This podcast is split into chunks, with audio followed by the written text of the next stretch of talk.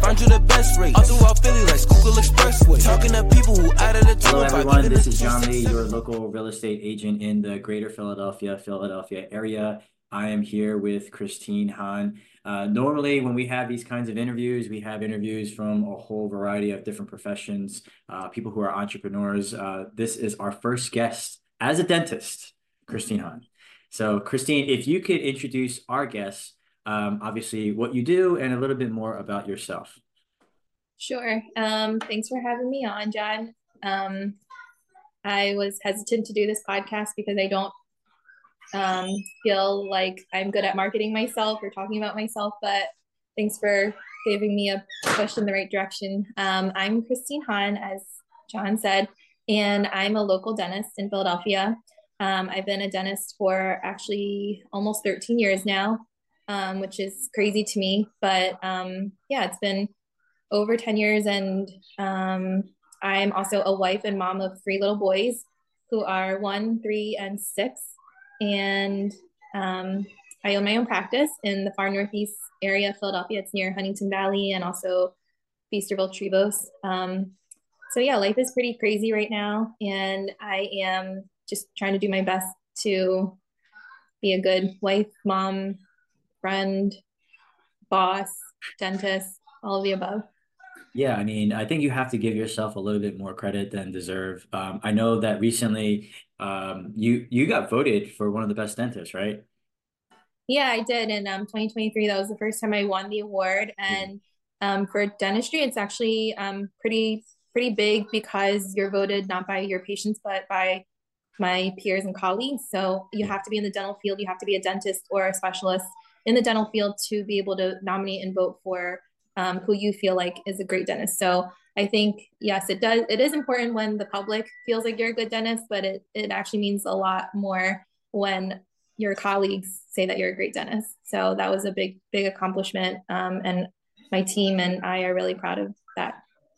Yeah, no, and I, I know that's something that you don't uh, brag about, uh, but I just want to share that with everyone because um, you are uh, a person who I truly admire, um, especially um, not just not just obviously as a dentist in your profession, but exactly what you mentioned before, like being, you know, a mother of three three boys, by the way, and I'm a family of three boys. Like I have two older brothers, right? So um, I know how dynamically that can be and how challenging that can be, especially for a mom. So, you know, obviously for all the moms and people and all the parents out there, I'm pretty sure they they're thinking that you're you're definitely a superhero in uh, in, in modern day uh, era right now. So, um, yeah, I mean, if you can just share a little bit, just so our audience can know a little bit more about you as far as your background and, um, you know, what your journey was uh, leading up into becoming a dentist. Um, sure. I think it probably started um, in high school when I was taking care of my ailing grandmother, and I really felt like I had a passion for it, and I was really, um, I don't know, I really just, as a high school student, you wouldn't think that you would, um, you know, take to your sick grandma, but that was when she and I got the closest, and that was when I would take the bus and the subway just to like go to her rehab area and help her every day, and um, and I really thought that I was going to be in the medical field. Um, my mom's a nurse, and she encouraged me not to go into nursing because she had a lot of um, just hesitations about me following in her, in her footsteps. And so I think I went into college thinking I was going to go to med school and um, try to quote unquote help people that way. I've, um, I've had a type of personality that always wants to help others and just be like a caregiver. So yeah. um, that just seemed like the path that I was going to follow. Um, but it wasn't until I got to college and at Penn State, you actually have to take a freshman seminar. And I took one called Health Professions. And every week we would listen to different health professionals come in, talk about their jobs. And a physician came in, a surgeon came in, um, nurse came in, a bunch of different people came in. But I realized that going into medicine was just not exactly what I wanted to do. And so I kind of felt lost.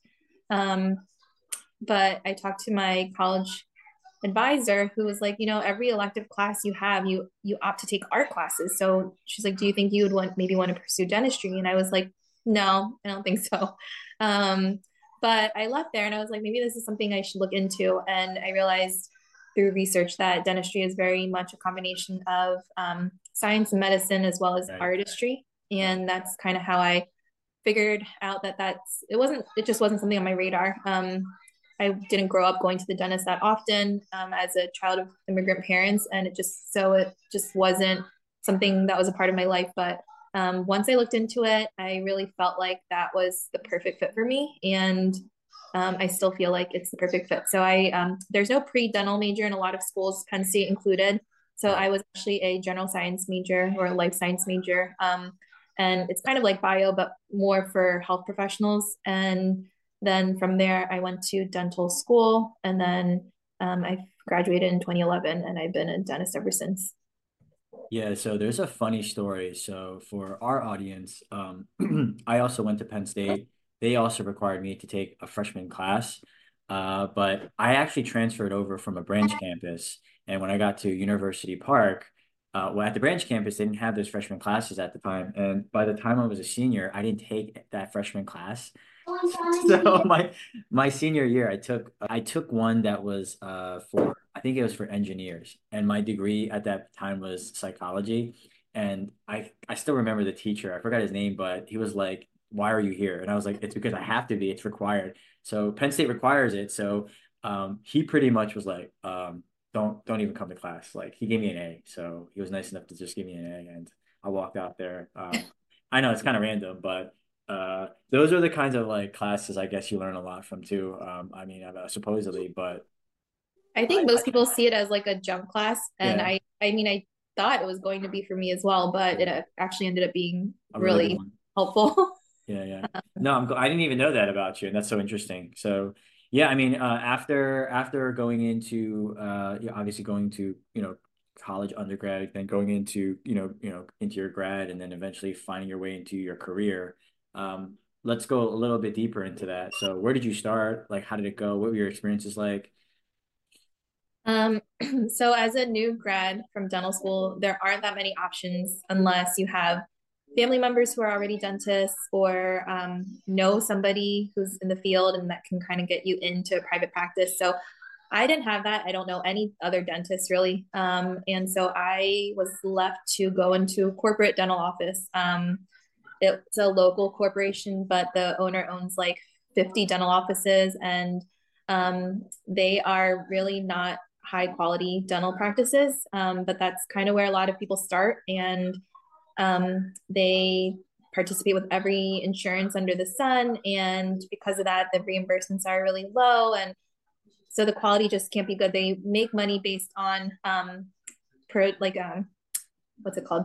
Is it like uh, volume? Uh, volume? Yeah. yeah, yeah. So um, you really have to see a lot of people in order to make any money. And um, it's just not they're just not really there to mentor you and guide you onto a um, good career path so i was there for a little bit and then i left for a um, private-ish practice it was like one of two locations but the owner really saw it as like a business he was not a dentist and in pa you don't have to be a dentist to own a practice so right. that's kind of um, the public doesn't know that so it's easy to like go to a practice that they put a lot of money into making look nice, but um, it might be owned by somebody who is just looking at everything as a number. Um, and it's not owned by a dentist. They really are just trying to make money off of you. So that again was not the best place to be. But as a relatively new grad, you just don't really have that many options. You know, private practices want people to come in who are already experienced, who already are going to be able to continue care at the high level that they have already established. So um, that those first two jobs were probably my worst two jobs. Um, I did, I won't say I didn't learn anything from them. I did learn a lot. I more so learned what I did not want to yeah. do. Um, and then I did learn to get faster because out of dental school, you are really slow. Um, but from there, I was able to go into private practice and really start learning what it means to um, provide quality care and to be able to do things at a more sophisticated level. Um, and I lived in Virginia for a number of years. So I worked in Northern Virginia and um, out of a couple different private practices. And then when I moved back to PI in 2020, I joined the practice that I own now um, as an associate. And a year after I joined as an employee, I ended up buying it from the owner dentist who was uh, retiring from clinical dentistry after 15 years of practice ownership. He's still in dentistry. He's doing like he's doing more speaking and teaching um, about dental marketing. Um, so he just travels too much and just didn't really have his passions kind of moved on from clinical dentistry. Um, so yeah, I've been I've owned it for a little over two years now. No, I, I appreciate you sharing that, and I think that was a, a discussion point that you and I had um, off air, like how there are a lot of practices that people don't even know, like common people don't even know, that are marketed heavily, obviously, as a dental practice, but the actual person who doesn't like, like they don't have like I don't, I don't know what you want to call it, like the credentials are not licensed. They own the business, but um, it that's a tough barrier to break. I mean, what were some of the things that you saw, um, for example, that um, that you just it just didn't align to what you uh, envisioned, and how is that different between your practice, between maybe some of the others that you've personally worked with in the in the past? Um, I think the main thing is time. So because they are based on volume, you really can't spend the time to listen to what a patient is looking for. Um, you can't listen to their story. You can't find out who they are as a person. Um, you're limited to and forced to use um, cheap materials, um, cheap labs that get send your crowns and all the lab work overseas because a lab in China or India will do it for like a tenth of a cost of an American lab. Um, so there are just so many things that are forced on you that you just can't um, overcome really. And now that I have my own practice and everything is under my control, like I see why from a business perspective they would want to do that but at the end of the day this is my practice and my name is in your mouth you know and and i want people to be able to walk away and for the next 20 years be like oh yeah this is holding up great for the last 20 years because dr han did it for me. Or mm-hmm. um, they can tell their family and friends like you really need to see dr han because she takes the time to listen to your fears your anxieties your worries and what you're concerned about. Right no, that's so that's so uh, awesome, and I, I can tell you right now because obviously Jen has uh, gotten her trace uh, from you as well. we actually picked them up yesterday, by the way. Uh, yeah. so uh, there is just a level of obviously care that we all know. Like you know, I know, Jen knows, um, and I'm hoping our audience kind of understands now. Uh, but like the whole atmosphere that you have right in your practice. For example, you have you have your mascot, right? You have Comet, right? Your dog. Um, it's just uh, something that I feel that you bring to the table that a lot of other practices is other practices um, don't have. So uh, to kind of go in the history of of how that happened, um, you know, with bringing in Comet, um, bringing in a, a, dog, and kind of like what the general um, consensus is at with with with your patients, and um, you know, just like the culture there. Like, what do you have there? What are you bringing to the table there? Mm-hmm. So I actually um, I usually because people are like, wow, you did so much, you know, in such a short period of time. You were pregnant and you bought a house through you, John, and bought a practice like all in the same year. And they were like, why did you like you're so crazy? I hear that all the time. And um, I think I never wanted to buy a practice at this time. I was like, I'll buy it in like five or 10 more years when the kids are a little bit older and um, you know, like life is a little bit more stable. I feel like I'll have a little bit more of my bearings together and um, I'll feel more ready. And what makes our practice really unique is the the team. It's very much a team approach. And the practice has been there for 40 years, which is unique in and of itself. I'm the third owner. Um, and even though it's been there for 40 years, we have some, one of our employees has been there since um, the first owner. She's been there for 26 or 27 years. Wow. She started as like a young 20 something year old. Um, and all of our staff, when I took over, was really long standing. So the next employee was there for 15 years. And then after that was 11, 10 or 11 years. And then after that was two years. So it just has a very, like, it feels like a familiar face. People who have been coming since the original owner still talk about the original owner and because he dra- died tragically unfortunately and so there's a lot of fond memories with him and um, and then we do cater to a lot of people who have either felt unheard elsewhere or have a lot of dental anxieties. And I know that that's really common. And a lot of these places that kind of rush you in and out, they don't really give you the time or options to be able to feel at ease. So, some of the things that make us different is not only are they the same faces that you will see every time you come in day year in and year out, but right. we also allow you to come in for a complimentary consultation just to meet me, the team, and see if we're a right fit because sometimes it's hard to get over the initial barrier of like, oh, I have to pay these people. I've never even met them. Will I even like them? Yeah. How will I feel about them working on me in such a intimate and vulnerable way? Um, and so that's something that is also unique to us. And usually when they come in, I it's very rare that people are like, oh yeah, you guys aren't the right fit for me. It's usually some other, you know, barrier that might keep them from coming back to see us.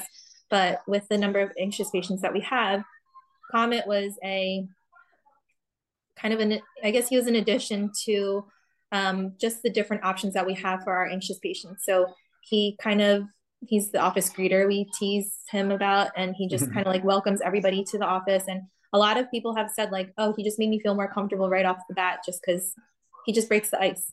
And um, he is one like i said he's one of many options that we have for our anxious patients we have laughing gas we have oral sedation we have um, we even have an anesthesiologist who can come in and put you to sleep for all of your dental work um, and these are just options that you just don't get everywhere. And um, people have found us through different avenues and just said, like, I've been looking for somebody who offers these things for many years. Like, I don't, I don't know why it took me so long to find you. Right. Um, and so I think from start to finish, you will feel taken care, taken care of and heard, and hopefully not anxious and afraid. Yeah, no, that's awesome. I, I didn't even think of that like as a as as a kind of like a a barrier for a lot of clients. Like for me, I go in there thinking like like oh shit, like I, I gotta get ready to like get my teeth pulled out or, or filling, you know what I mean? like I just go in there and just suck it up, right?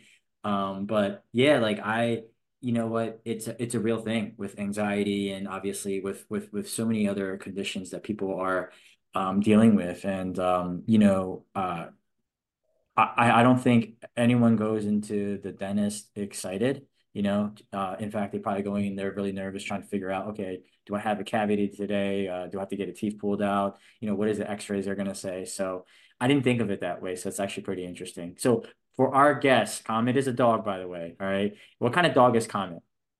Comet is a mini golden doodle. He's right here, actually. Um, he is he's only about 20 pounds, and he um, so he's three quarters.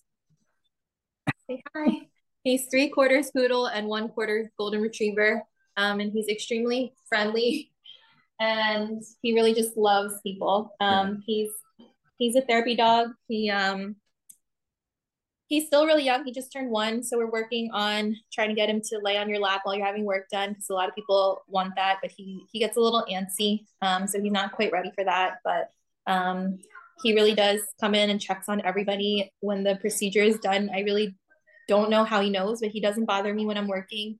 And he comes into the room when we're all done and he makes sure that you're okay. Um, yeah, he kind of has a sixth sense. He definitely has the personality and the demeanor for this job, temperament. Um, so I think he was he was born to be a therapy dog. Oh, that's awesome. So um, so Christine, what does like a typical day look like for you? And um, what are some common misconceptions that people have of dentists? Um, so typical day starts, you mean work day or like Yeah, like a work day. Okay. Um, so we get in around 7:30. Um, we take about 10 minutes to kind of like get ourselves together and at 7:40 we have a team meeting. Um, and that's when we go over any um potential hiccups, any we identify people who have outstanding treatment so that we can remind them of you know things that they need and try to get them on the schedule um, we identify any areas that might be a good spot to bring in an emergency if someone calls that day saying that they have an emergency. Um, we we try to accommodate all emergencies the same day, but obviously we want to try to make it so that doesn't um, make the rest of the day crazy. Mm-hmm. And then at eight o'clock, our first patients arrive and we get started. Um, we our hygienist sees one patient per hour, which is different. She actually came from a corporate office where she had to see one patient every half an hour. So um, that kind of tells you like she had to see double the amount of patients to, um, you know, keep up with their pace.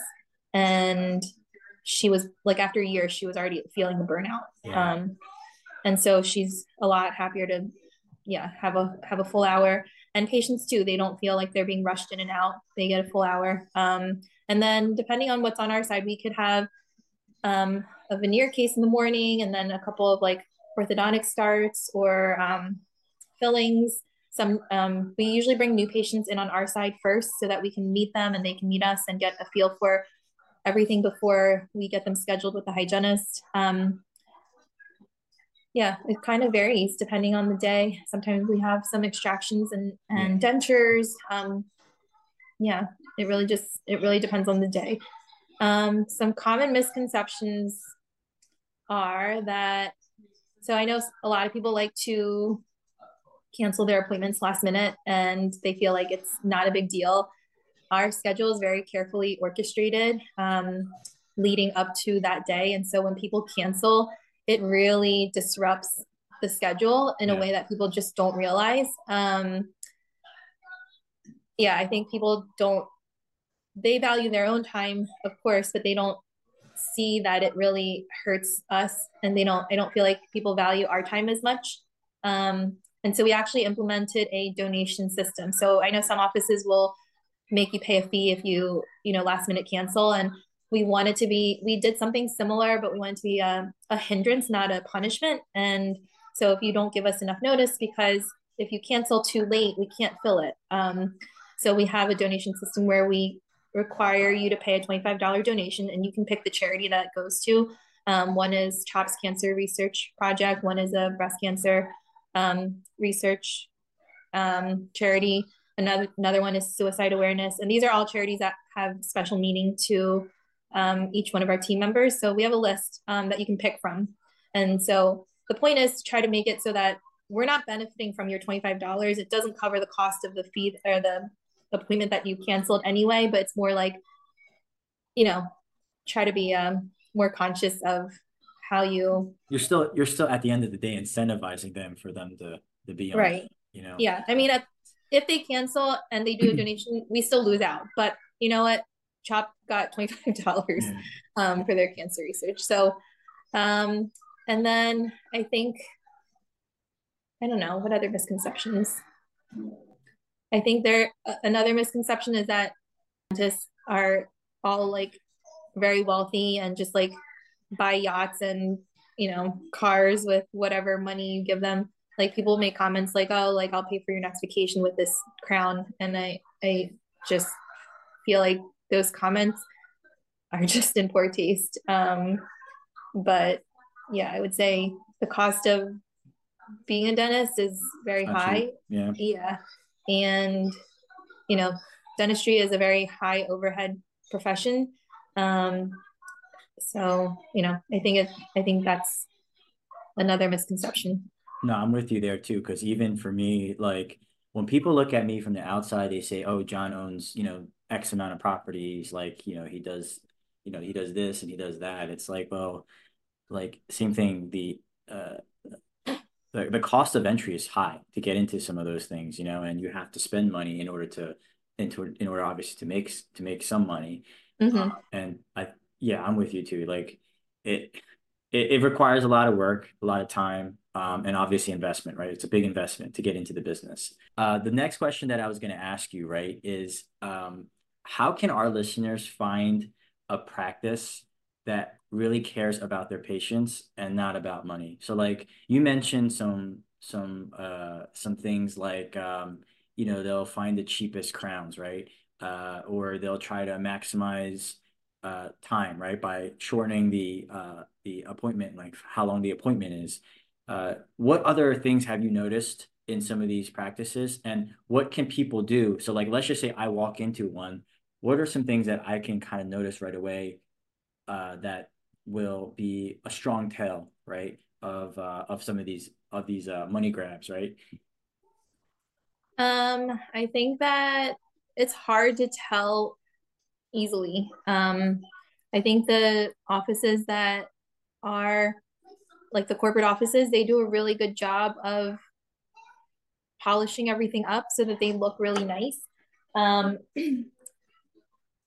it is hard to tell and i don't have like a you know formula cheat sheet that will ensure that you get quality care but i think that if you are going to a place where you um, don't know the owner like if the owner is not there or like there sometimes um, that would be a red flag the other thing would be kind of what we talked about before. Like if your cleaning appointment is not at least one hour long, I would say that would be another red flag. Um, if they try to upcharge you on a lot of things, like for example, like fluoride. Like, no, well, fluoride, no. Yo, fluoride, I get upcharged on that fluoride all the time. I'm like, yo, what? we okay, so we sell fluoride too, but okay, right. Fluoride is not something that it's because it costs like it costs something to get the fluoride, but um the hygienist who came from the corporate said, you know, if she used like a special polish, it would be like an extra hundred dollars. Oh, okay. Um, she would be like, oh, like you have a lot of staining on your teeth um, that I can't get off with my, you know, like my regular instruments. If you want me to get that off, I can use this other thing that we have, and that can get, you know, the staining off. Do you want to do that? It'll be another hundred dollars. So but for us, it's kind of like she gets it all off without the extra hundred dollars. Do you know what I mean? Um, so there's like a lot of little like ticky tacky upcharge things like, oh, we can put some medicine in there and that medicine's going to be an extra like 75 or um, these are all things that like I do on a regular basis without we let the patient know like, hey, this is what we did, but it costs the same whether we do a filling with an additional, you know, medicament or not, because that's just part of it's just you know part of the procedure right. um, the one thing that i do tell people is to see if they are in network with um, most insurances or even any insurances. So um, when it comes to insurance it's like a very big confusing thing and that's on purpose by the insurance companies. They make it complicated so that you have to rely on them but we are not in network with any insurance. That doesn't mean you can't use your insurance but we're not contracted by them to agree to their fees because their fees haven't increased a significant amount in over 30 years. And so if you think about anything, the cost of anything over the last 30 years, it's gone up. Yeah. And insurance companies have not done anything to increase. And actually, a lot of insurance companies have reduced their reimbursements in the last year. Um, and so we work with Cigna and Guardian and Aetna, like all those insurances but because we don't agree to their fees and we we only charge our fee for regardless of who the patient is the insurance company actually pays us more than they do an in-network dentist. So um, when you are in network you can only charge like let's say $75 for a filling and i can charge $200 for a filling and they'll pay the insurance dentist 75 and they'll pay me 190 so even though it's the same thing just being in network just forces you to do something for a mm. third of the cost or half the cost. Right. Um, and so actually I would say that's another misconception is that if you're out of network, you can't utilize your insurance. Um, I think people should know that you have the option of choosing who your provider is, regardless of what your insurance says. And that way you can know that you're getting the care that you want without them dictating to you who you have to see. And you can still utilize the benefits that they are saying that they, you know, that you're paying for essentially. No, that's that's that's like very important. Um, and in fact, uh, there's there's so much to it with obviously, you know, uh, with with people having insurance from uh, whether they own it themselves, right? Like, you know, by being a business owner or whatever. And then a lot of the times, or at least most of the times, it's people who are working for like a large company, right? Now, are you finding that people who are working for like W-2 jobs, are they typically having these insurance plans that are uh like like kind of not in in network or in network? Like what's kind of your take on that from your experience?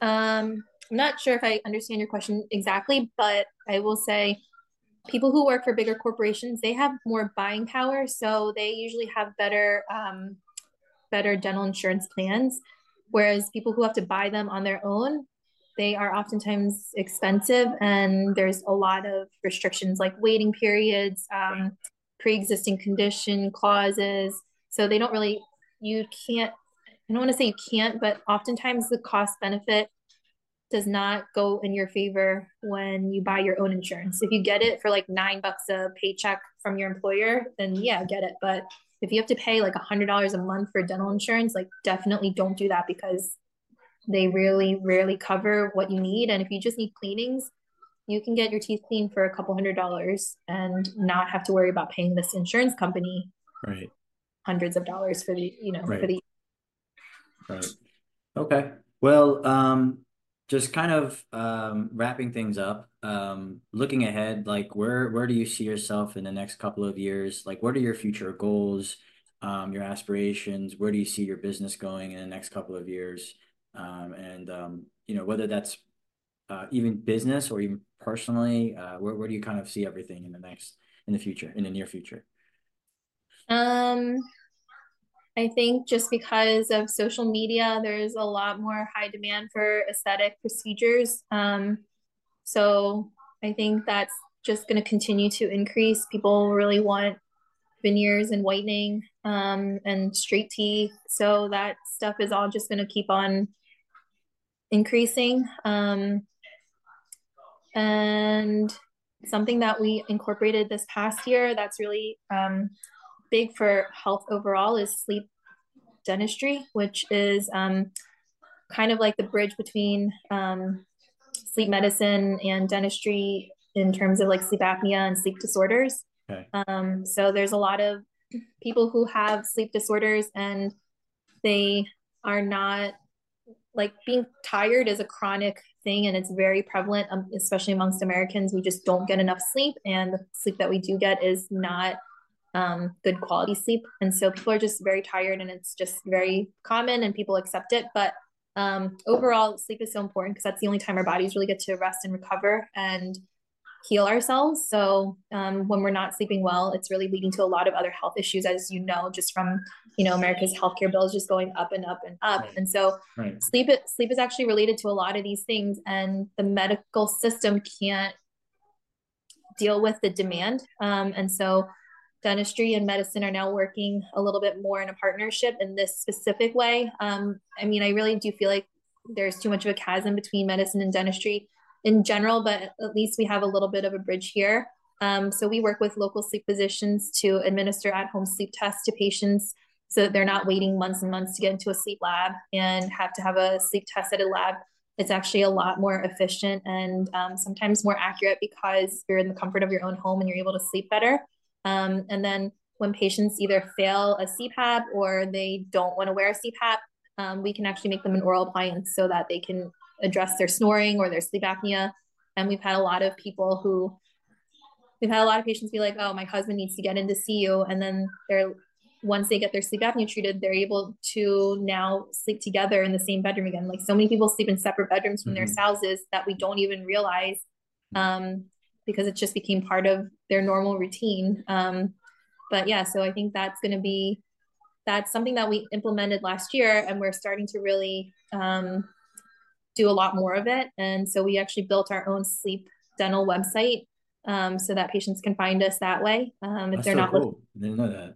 Yeah, so it's like a it's like a business within a business um, because it's such a high demand and high um, need thing within our community. So Okay. And lastly, where can our listeners find you? Um, so our website, you can either go to philadelphiapa.dentist or pcde.com. You can find me on Instagram at pcde underscore Philly Dental. Um, and then our sleep stuff is sleepbetterphilly.com. And yeah, I think we are pretty easy to find. Um, on Google, we come up pretty high. So if you look up Philadelphia Dentist or my name, it should be easily accessible. Okay. And uh, Christine, thank you so much for everything and uh, very informative and uh, super excited to um, share this with other people. Thanks so much for having me, John. All right. Forcing care. me to do this. All right. See ya. Bye. John Lee Real Estate, find you the best rate. All throughout Philly, like Schuylkill Expressway. Talking to people who out of the 215, even the 267, who always helping, like, oh, no time for no scrutiny.